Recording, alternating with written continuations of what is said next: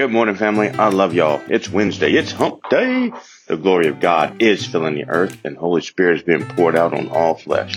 I'm here at work this morning and uh, drove in. Been coming to work for the last couple of days, being around other people.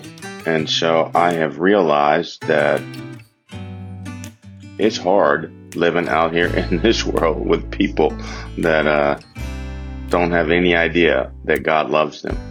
So anyway, this morning, what I want to talk to you about is uh, 1 Corinthians chapter 13. I was reading one of my daily devotionals and they talked about the fact that love is the key to this life. Love is the key to this life.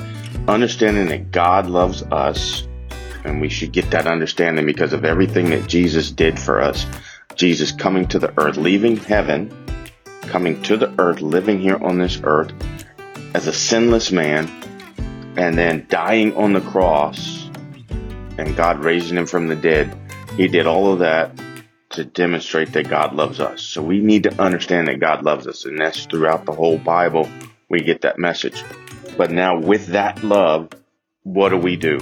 We're supposed to do something with that love, and that's where First Corinthians chapter 13 comes in. And so, the Apostle Paul in the first three verses talks about all of the gifts of the Spirit are useless if we don't do it with the power of God's love.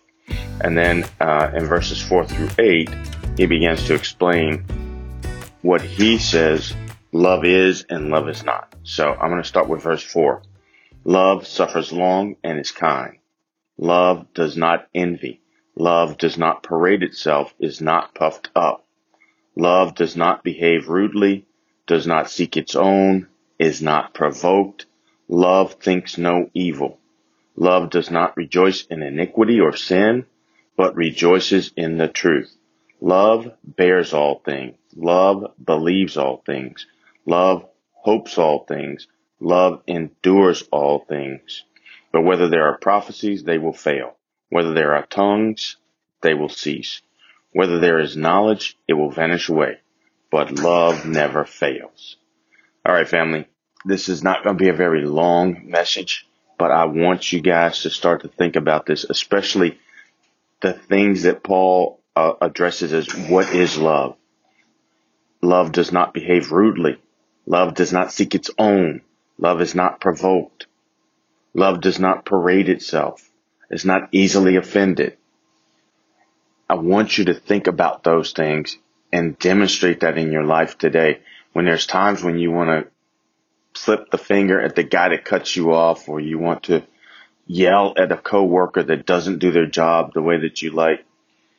And, and now being back in the workplace, oh boy, do I understand those feelings. But you know what? These people need us to love them. We have to demonstrate God's love to them so that they will know that God loves them. All right. Um, I'll tell you guys, I love y'all. And I really mean it because I want you to know if you don't know somebody loves you, you know that I love you and I mean it. And also, God loves you. All right, you guys go out and have a great hump day. And I love you.